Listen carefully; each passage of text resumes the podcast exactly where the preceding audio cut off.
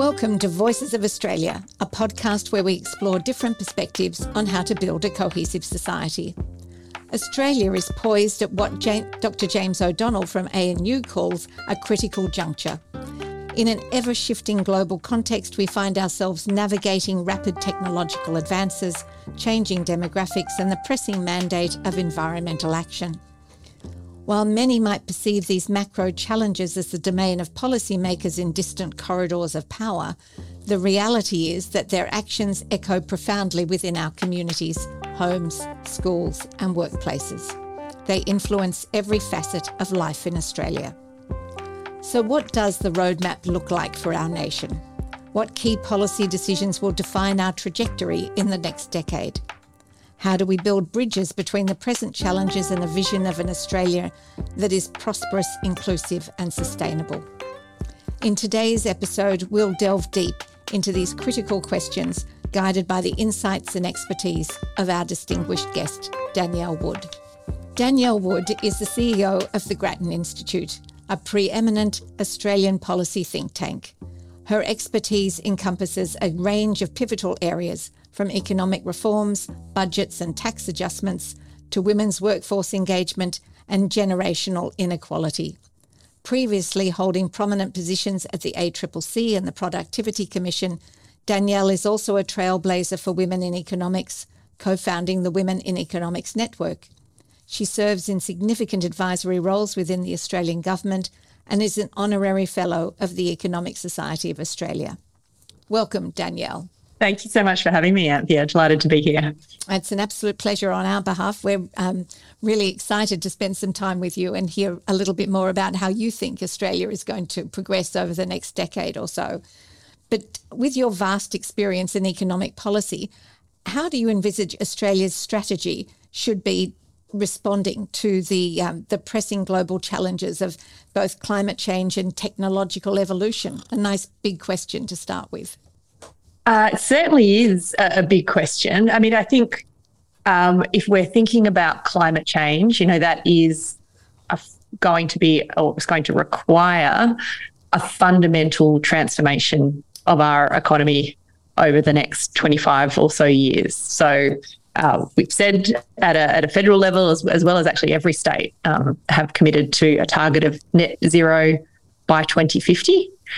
My colleagues here at Grattan in our energy and climate program call it an industrial revolution with a deadline, because when you think of what is involved in that transition, it is, you know, a fundamental reshaping of our electricity network. Mm-hmm.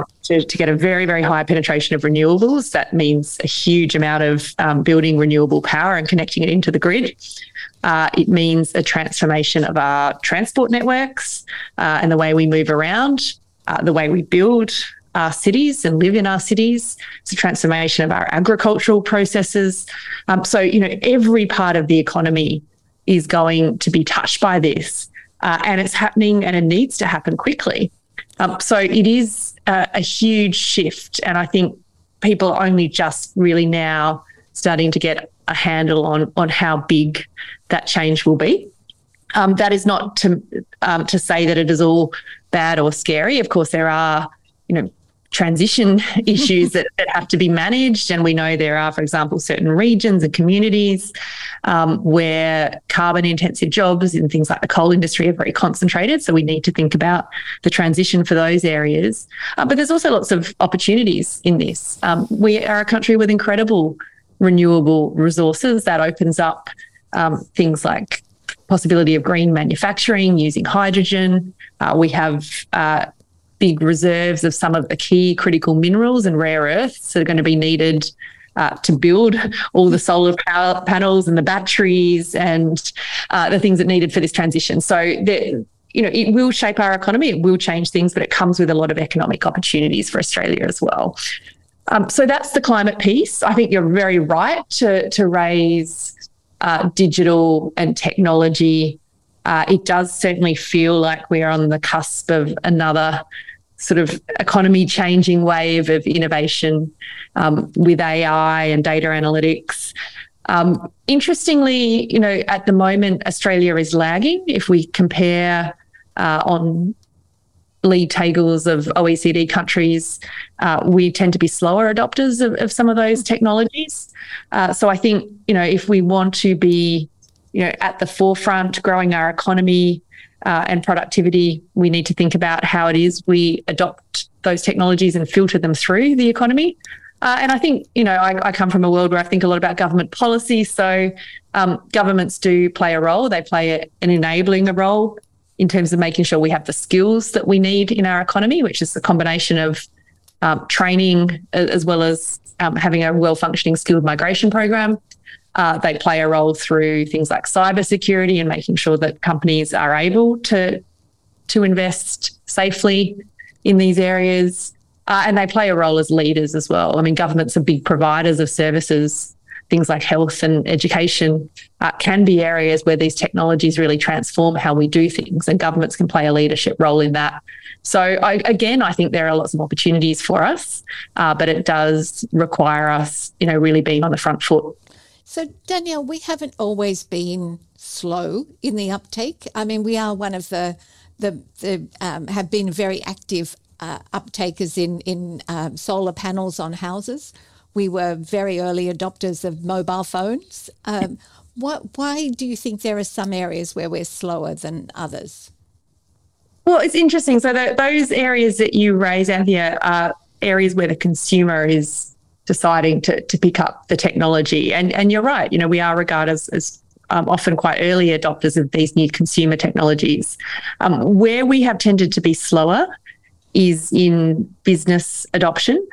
And there's some interesting data on this. Australia tends to sit, behind what I would call the sort of best practice frontier when it comes to management skills. So we tend to be sort of less good on standard metrics of management than places like the United States. And when you break that down, actually, the area where we fall most short is in terms of digital. So Australian managers report feeling less confident in identifying the technologies that will make a difference to their business, and then less confident in rolling it out and deploying those. And we all know that, major IT transformation is very hard. And it's something that, we don't seem to have the kind of confidence and expertise in. So I think that is something we need to think about, given how important these technologies are going to be just to doing business in every area of our economy going forward. It is a really interesting area because, you just have to look at banking to understand the legacy issues to do with technology that just make everything that much more difficult. But given we have a relatively unique position in the global world, the global arena, if you like, around all sorts of different things, and we probably have quite a big voice in some areas and maybe not in others. Maybe that's an acknowledgement of where we are strong and not so strong. But how do you think we should be positioning ourselves, or Australia should be positioning itself in the future within the global context? Look, I think, we've always been, or for a long time, we've been a sort of middle-sized economy and a middle-sized power. I think, realistically, that's will continue to be the case. We do have scope to provide leadership in some areas. We're pretty unique geographically. I think, being a sort of Western industrialised economy adjacent to Asia, we have advantages both in terms of our sort of economic as well as our cultural ties with the region. So I think that does give us some leadership in some of the issues, particularly as they play out in Asia and in our backyard. So I think it's probably a matter of, picking the ones that make sense for us as a nation. But recognising, of course, in terms of relative size, where we are not a major power and nor are we going to be. So it's using our influence in a strategic way. I'd be interested to know where you think those particular strengths are. I think one of the things that has been sort of an interesting discussion has been about what is Australia's vision for its future. And where are the real industries where we can grow and develop those real strengths? Have you got a view about where you think those might be? What are the areas where Australia should really try to maximise and capitalise that influence it can have? So look, in terms of sectors of the economy, I mean, I think I touched on it when I was talking about the green transition. I think this is really an interesting area. It is an area where, technology is evolving very rapidly. But as I said, we do have huge amounts of renewable resources, lots of land. And, when you look at opportunities in things like hydrogen, potentially it does open up new sectors for us to be competitive where we haven't been competitive in the past. So if you think of something like steel manufacturing, I think is a nice example. Historically we've sent the iron ore overseas, we've sent the coal to generate the power overseas. We've done some of it here, but not on a big scale. When you start talking about green energy and hydrogen, it's much more expensive to export the energy. So you potentially turn the economics of that industry on its head. And it may be now that it becomes economic to produce at scale in Australia and export elsewhere. Mm-hmm. So I think that's really interesting. I think there's other areas where historically we've had comparative advantage and we will continue to. Agriculture is a good example, and we have, really, really efficient agricultural systems, and we're really important in sending those products out into the world. In the services economy, higher education, I think, is a great example. We've built up a very successful industry that attracts students from around the globe, and particularly in our own neighbourhood, that has been a major export industry for Australia, and I think, will continue to be. So when I look forward, I think it's a combination of continuing to do the things we have done well, as well as looking for new opportunities as the economy evolves. Can I ask you a question sort of tangential to this but related? In the space of agriculture, some of the experiences and knowledge that come from other communities elsewhere in the world, I think of African communities, and those areas have developed agricultural techniques that potentially have an opportunity to inform how we do agriculture here. Do you think we're good at actually learning from other cultures and bringing that into the way we do things here? Or do you think we're more focused on that technological advances that we keep expecting to have happen? Oh, that's an interesting question. Look, I suspect a lot of the focus has been on technology, and certainly, agriculture is a sector that has, transformed mm-hmm. because of technology. My guess is that we're not as good at the learning, and the more obvious place you might think is learning from our Indigenous people yes. that we're here for tens of thousands of years, pretty successfully managing the land and feeding themselves. I think that is growing, our willingness to learn from different cultural practices, and we talk about that more in terms of land management now. Whether that extends to learning from overseas, I don't know. But I think the countries that are successful, when the industries and sectors are successful, should have an open mind and want to pick out best practice from elsewhere. And I think that's something we actually, certainly in the policy world, we do a lot of as Australians. We're often looking around for what works in different parts of the world. So I think the more of that we do, the better. Yeah, I think that's very true.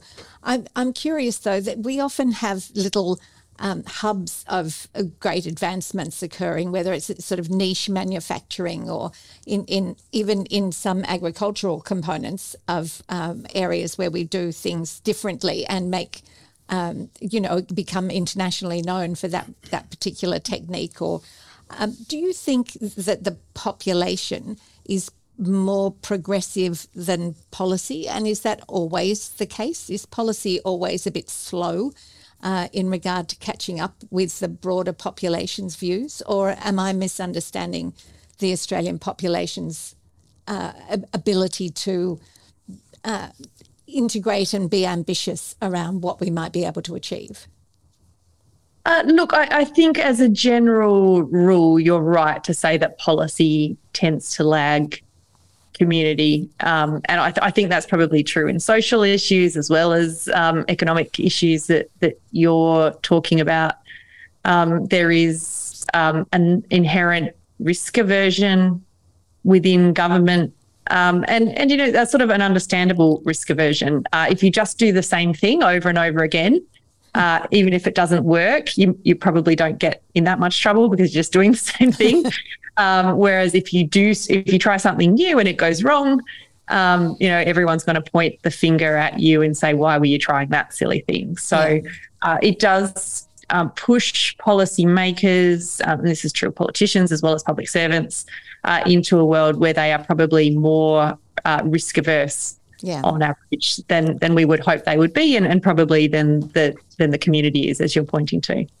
So you mentioned climate change and technology. Do you think they're the main levers that policies need to start to view as being paramount to Australia's prosperity and cohesion going forward? Are they the main two areas that we need to really focus the policies on going forward?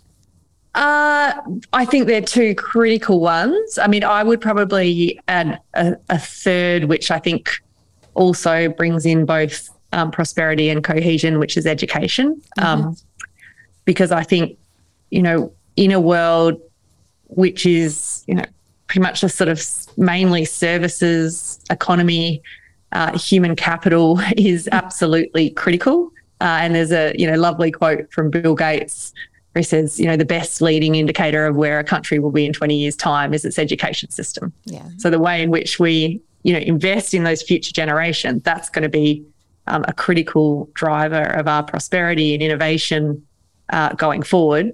But also, you know, it is also critical for social cohesion, I think, because it's about, you know, dampening economic differences, making sure that everyone has equal opportunity regardless of, you know, which family they were born into or which part of the country they were born into.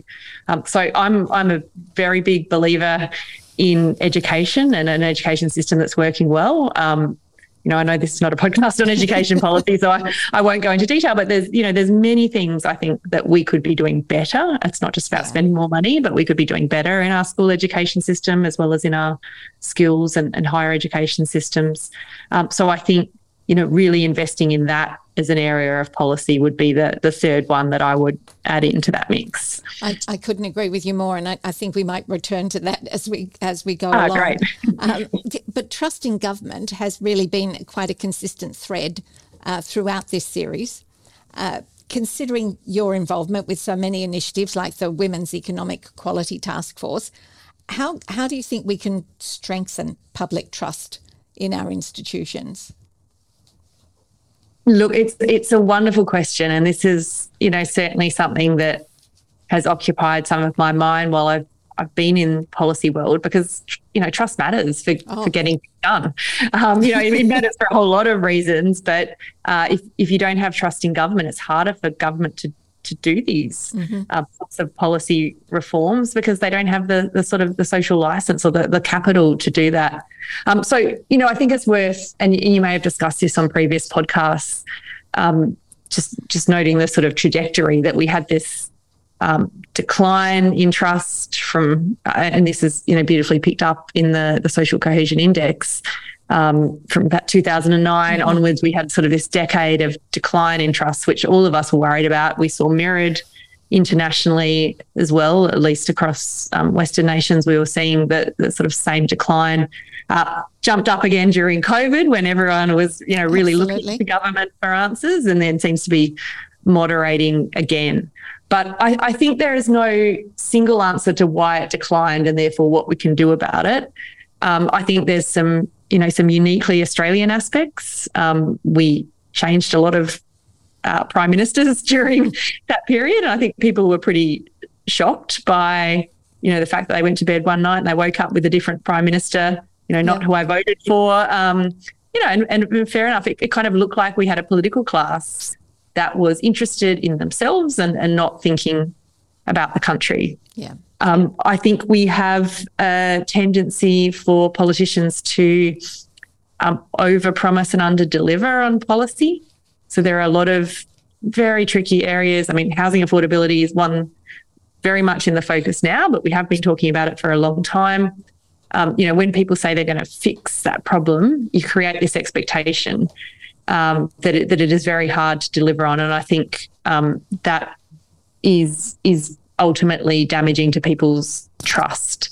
And then you've got a kind of whole set of things around the institutions themselves and how they function. So we've done a lot of work, for example, on the power of vested interests and the way in which interests can use donations and lobbying and public campaigns to try and skew the public debate. And they get a sort of disproportionate say in policy outcomes. You've got issues around the way governments themselves act, abuse of entitlements, jobs for mates, a whole lot of thing that goes to self-interest. So I think people in those systems actually taking on integrity is a central component of the role, but also setting up the system so it is harder for those abuses to occur, because I think all of that just chips away at public faith. And I really, I feel so upset when I see another one of these scandals. I just want to bang my head against the wall, because I know that there's just a whole lot of people in the public out there saying, they're all the same. Why shouldn't we listen to them? And I understand that reaction from the public. I mean, I feel the same frustration, but if we switch off and we say they're all the same and, we don't have faith in our institutions, then it's very hard to get change. So, cleaning up politics and political decision-making, I think could go a long way to slowly rebuilding that trust. Oh, absolutely. And I think, whatever we should not forget that in actual fact we are a highly cohesive society, and in general we really do trust those institutions within, that are part of the functioning of Australian democracy and how we operate. But at the same time, you're absolutely right, the coverage of the media and social media and the impact that can have is not to be underestimated. Exactly. And we want them to be better. We are very lucky that we don't have, I think, kind of deep corruption. So even this kind of grey corruption we want to stamp out, because we can be even better. Absolutely. I think we all desperately hope and want that to be the case, for them to be as good as they can be. Your advocacy on women's workforce participation and generational inequality has been really notable. How do you see those areas influencing Australia's future, in as much as do you see that we're actually making progress around women's workforce participation? And do you think we have a full enough understanding about that intergenerational inequality? Look, on women's workforce participation, I actually do think we're making progress. We come out of COVID with the highest rate of women's workforce participation on record, incredibly strong participation. We still have very high rates of part-time work amongst women by international standards, and a big gap in that full-time participation between men and women. So I think, there is scope to go, but I think increasingly we recognise this as both economic opportunity. We have incredibly highly trained women in this country. And so freeing, at least giving them the choice and opportunity to work more if they would want to. So this is things like supporting more affordable childcare so that women have the choice to go back to work. I think that's now increasingly recognised as a really important economic driver, as well as a driver of, better economic outcomes for those women as individuals. So I think that conversation is changing. We've seen some movement on childcare. The government is promising to do more. They are, I was a member of the Women's Equality Task Force, as you said, lots of thinking more broadly about how do we unlock this potential, this incredible resource that we have sitting there, so that women are able to make that choice. So I've been really heartened by the direction of that policy conversation, to be honest, Anthea. Yeah, that's great. On intergenerational inequality, I'm going to be a little less optimistic. I think that's an area where we have struggled to get progress. So, my concern really is that we are setting up a generation to be less well off than the one before. And you know, I think we have this expectation and a great expectation of generation on generation progress in living standards. I think we should want to leave the country a better place for those that come after us. And I think there's a number of fronts in which we haven't been doing that. Climate is a very big and important one, and we've already touched on that, so I won't go into that, but it's a massive transfer between generations. Housing is another really important one, and increasingly it is extremely difficult for a young person on even a middle income to get into the housing market, and you know that concerns me. And now we're seeing big increases in rent as well. So younger people are spending more and more of their budget on a place to live, and that then curtails their opportunity to do other things, to take risks, to live close to jobs.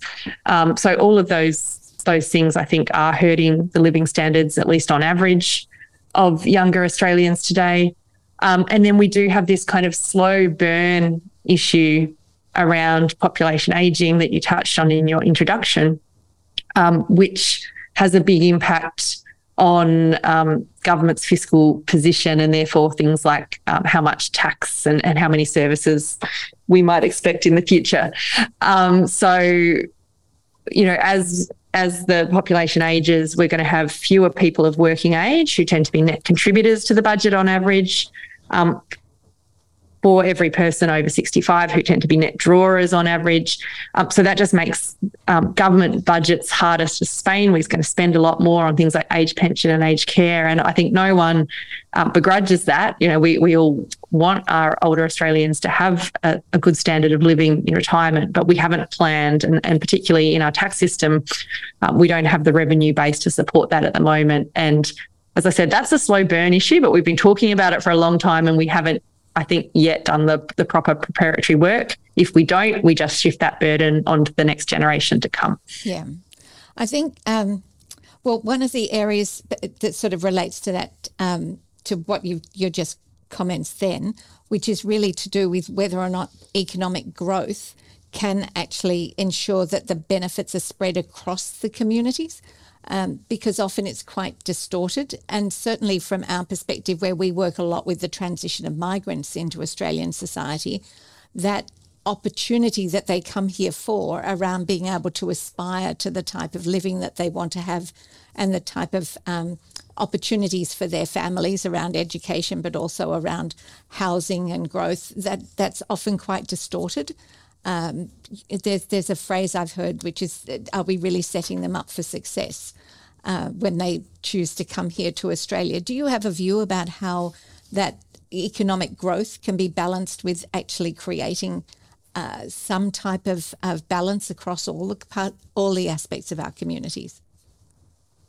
Look, it's an incredibly challenging issue. So I think there's a lot of debates about the sort of balance of growth and the way we balance growth with equity. And I think there's sort of two big components to that.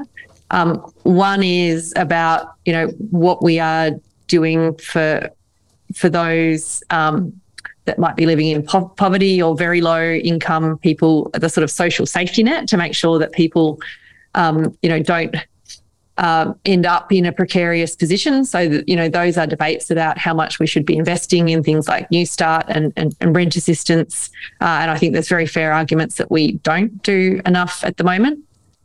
Related to that, there's arguments about the sort of health and education systems and making sure that they're delivering a standard which is helping bring people up and not trapping people in cycles of disadvantage. And there's also arguments around the kind of broader macroeconomic policy settings.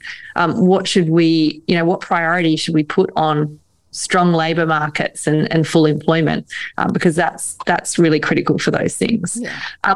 Then there's a sort of a separate set of arguments, which I think brings in some of the things that you were talking about how do we enable, how do we support a thriving middle class? Mm-hmm. You know, we haven't seen the same hollowing out of the middle class in the way we have seen in places like the US, but I think it's still really important to think about how do we unleash this potential and make sure that people are kind of getting the best of their economic opportunities. Yeah. So there you are talking about your kind of skill system, your higher education system. You're talking about things like childcare to support workforce participation, housing, as you've pointed out. You know, those are all areas where policy can be better. And we've got, you know, a lot to say about the specifics of what that looks like. But, you know, I think we can do better on a lot of these. And, you know, frankly, doing that is in the long-term interests of our country. Nobody wants to see a hollowed out middle class or a country that doesn't take advantage of the fullest potential of its citizens. Absolutely. Or taking away that aspiration of wanting and being able to realise aspirations about what you can actually achieve when you live in Australia. Just bringing a couple of the pieces together that we talked about earlier, the pace of technological change isn't slowing down. And I'm just wondering, how do you think we can use that pace of change to actually be a cohesive force in Australia? How do we foster people's both understanding of the risks, but also taking advantage of the opportunities? And as you mentioned before, is there a role for education in helping to balance that understanding of risk and opportunity where it comes to technological change? Absolutely. And I think, as I said before, you know, we are lagging, and that says to me there is a big opportunity for us to understand how to employ and utilise these technologies to, you know, do better in, yes, in the production of goods, but also in the way we deliver education, in the way we, can transform our health system. I think there's massive opportunities there in technology, but to get there, we need the people that understand how these technologies work and how to deploy them, and feel confident having these conversations. So I think that's a huge challenge and role for our education system going forward. I think the cohesion aspect comes because, you create a lot of well-paid, great jobs, frankly, which is a very good thing for the economy, but also for social cohesion, and potentially you broaden opportunities to work with different groups. These can be quite diverse sectors, and I think that's another positive thing. One of the things that we have heard is that many people who arrive here from other countries often have a set of views about what it takes to be successful, that is to be a doctor or a lawyer, but they're not necessarily familiar with all these new types of professions and roles and opportunities. What would you say to a parent that wasn't familiar with all of that about what the opportunity actually is in the future, that it may well be in areas that none of us have even conceived of yet? How do we describe the future to new people that have just arrived? Well, I have to say this is a classic, Anthea, and it's not just newly arrived migrants. If you survey the whole set of 15-year-olds in this country and you ask them what they're going to be when they grow up, the vast majority will say just 10 professions, and that will include doctor and lawyer and firefighter and, the ones that you see in children's books when you are young. So we don't... and if we actually looked at what share of total jobs they are, that would be a tiny fraction. There are so many ways to succeed and thrive in our economy, and a whole lot of jobs that none of us have ever heard of that are making a difference. So I think it's keeping an open mind, focusing. You don't necessarily have to do a very vocational degree, like I do a law degree and I'm going to become a lawyer. Just building a skill set. Mm-hmm. And so when we see the skills that are in demand, economists like boring titles, so they call them non-routine cognitive skills, but basically it is things like collaboration, communication, being able to apply higher level thinking and expertise to problems. Mm-hmm.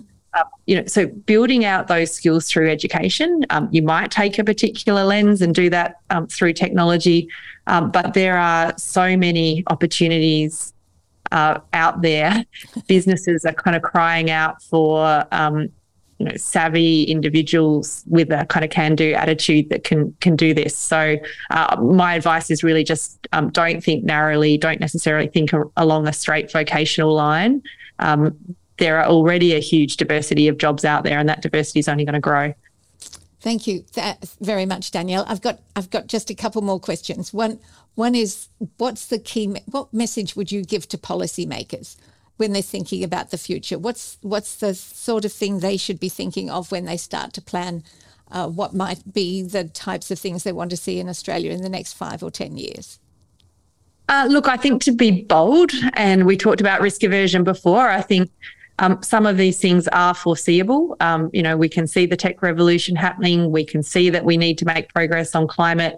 I have a degree of frustration that we set up another task force and do another strategy. I think let's just get on with it. A lot of this stuff we know what needs to happen. So let's push on. And I think having faith in Australians to go along on that journey. I think we often underestimate the capacity of all Australians to kind of listen to the reasons for change and embrace that change if people are making a good case for it. I think making a good case is such an important component. You have to be able to tell the story of why it matters. But if you do, you can actually see that people will come along, and you can chart this through case studies of different policies.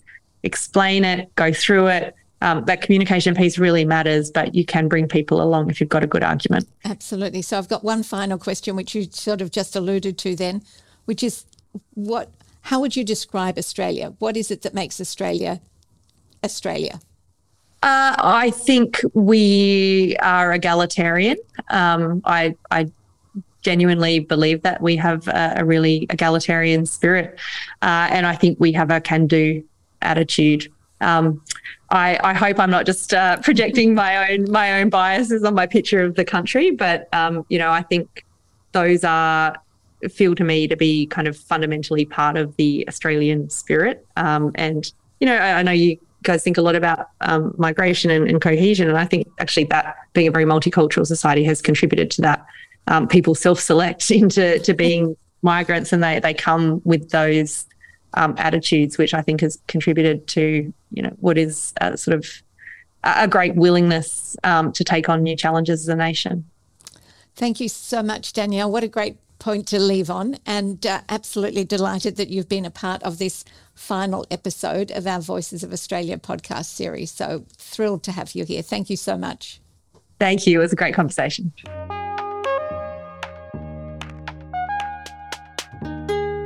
Well, Faisal, what a way to finish. Wasn't Danielle fantastic? I think she's a great final guest to kind of bring all these different topics that we've been talking about over the last couple of weeks. Yeah. So, yeah, she was incredible. And we'd had previously all these examples of really very specific areas, and yet she could talk at that very macro level of how economics and growth and population all play out together.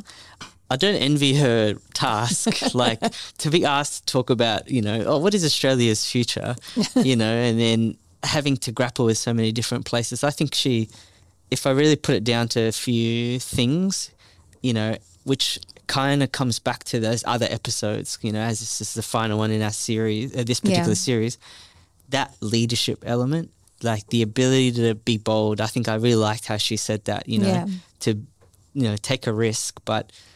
And stop rewriting your strategy every time, but just get down and do it. Just go and do it. I think that's something that I've always been inspired by hearing how other people approach particularly really complex policy challenges. But the thing that stood out to me, I don't know what you think, Anthea, here, but is that don't underestimate people.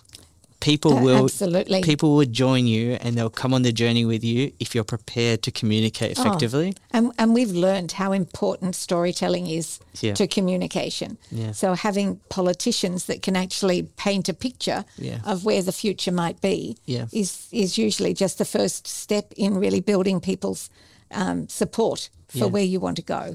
Well, I noticed, Anthea, you asked, what is Australia? How do you explain it? How would you answer that question? No, I'm sorry you asked me that because I hadn't given it much thought. And I think she's right. I certainly think that the Australian intention is to be as egalitarian as possible. I also think that Australia is actually quite a progressive nation. So I think we're very open and flexible to new ideas and new people and new ways of thinking. I think we just don't necessarily remind people about how important that is as a strength for the nation. But what about you? Do you think we're egalitarian? I think we can be. And I think broadly our system is set up to be egalitarian. But I do think that maybe some of the ways that we're approaching these big challenges that Danielle was talking about today and some of our other guests have grappled with, I think if we aren't bold and we're not prepared to just say, well, we know what we need to do, you know, I do feel that, you know, we are risking some of those really intrinsic cohesive things that has made us successful. And I while I worry, I have a really, you know, optimism that the next generation of Australians will probably say, well, why don't you just do that? You know, people like my sister who will just say, well, you know, you don't need to do it that way. Just, you know, get on with it. Yeah. I think you're absolutely right. I think we do need to get on and do more and be bold and really step up and wherever we can. But not without thinking about how to ensure that everybody is a part of that journey and not leaving people behind. I think that's really important. Yeah, and also making people feel like they can buy into this idea. Like some of these challenges you were mentioning in that episode about AI and education, et cetera, you know, if people feel like they're so removed from those challenges, then they might not necessarily see themselves as part of the future or the solution. And that might sound obvious, but it's true. If people don't feel they're connected to their broader society or its future, then they will detach. It's that what's in it for me type thing. And, and not necessarily in a selfish way, just why should I care about these sorts of things? So. Yeah. It was interesting in one of the early episodes with neighbourhood and belonging where we talked to Bronwyn and Mo. Yeah. You know, that idea of the nature of, you know, the Australian identity, you know, people not necessarily identifying with that, but maybe their local neighbourhoods. Yeah. You know, this episode, I guess we've talked about the macro Australia. I do wonder, you know, in the future, whether that dynamic starts to change, do you think in the future people start to identify more with Australia or will we continue down the path of identifying with our neighbourhood? What do you think? Well, I think it's such a good question. And I do hope that through the series, people have, or our listeners have had the opportunity to see how a number of these different elements play out in thinking about the broader Australia. But it is so complex and so nuanced. Yeah. It's really important to sort of highlight mental health and integrity and discrimination, all of those different elements, and then think about what does that mean for Australia as a whole. So I want to thank you for all that you've done in preparing us for this series and also for the enormous background work that you've done in ensuring that our guests know what we're trying to get to and ensuring that I know where we're going with the series. It's been incredibly important. You've been a wonderful producer for this series and I hope you're as proud of it as I am. And I hope all of our listeners really enjoy it. Well, I thank you, but I think I join you in the last part. I hope people just enjoy at least grappling with some of the, you know, some of those big macro meaty topics that maybe people avoid and feel like at least we've started a conversation. I would really like to hear what listeners think about some of these things. So I hope people get in contact. I hope people write to us. I also wanted to make some shout outs, particularly to John Bigelow, who's you can't see him on the screen at the moment or you can't hear him on the mic, but he's been incredibly useful and just such a help to us to get this podcast where it is. Thank you, John. I know at the end of each episode we have a little outro, but I wanted to also thank Matthew Skidmore, who's really helped us with a bit of this research background for each episode. And lastly, although I think, you know, he'll still be in Greece when this episode comes out, is Agalos, who did an incredible job with us in terms of just conceptualizing this series and you know, even gave us so many ideas for future series. So we'll see how that works. Yeah. And the other individuals that played a part in helping us develop the brand and the music that we use. Yeah. And it's been just a really team effort. Yeah, particularly with Meg. She's done a wonderful job in helping us, you know, at least give a bit of a design for our podcast. And the last one, I think, is Steve, who's actually made the music. So everything you've been hearing over the last 10 episodes, Steve's done us a wonderful job in making us some music. So, yeah, it's been a team effort, but thank you, Anthea. It's been a great an absolute privilege to work with you too, Faisal. So thank you very, very much. And thank you to our listeners. Yeah. Yes, we look forward to getting as much feedback from you as you wish to pass on. Yeah, so get in touch, write to us. We want to hear what you think. Any ideas for future series and episodes, and we'll see what we can do. Great. Thank you. Thanks for tuning in to the Voices of Australia podcast, brought to you by the Scanlon Foundation Research Institute. This podcast is produced by me, Faisal Farah, and with audio, visual, recording and editing by John Bigelow from Interactive Media Solutions. Research for each episode is provided by Agalos Makrijorjos and Matthew Skidmore. Original music is by Steve Klapsinos. Learn more about the Scanlon Foundation Research Institute and all its works by visiting the website www.scanloninstitute.org.au.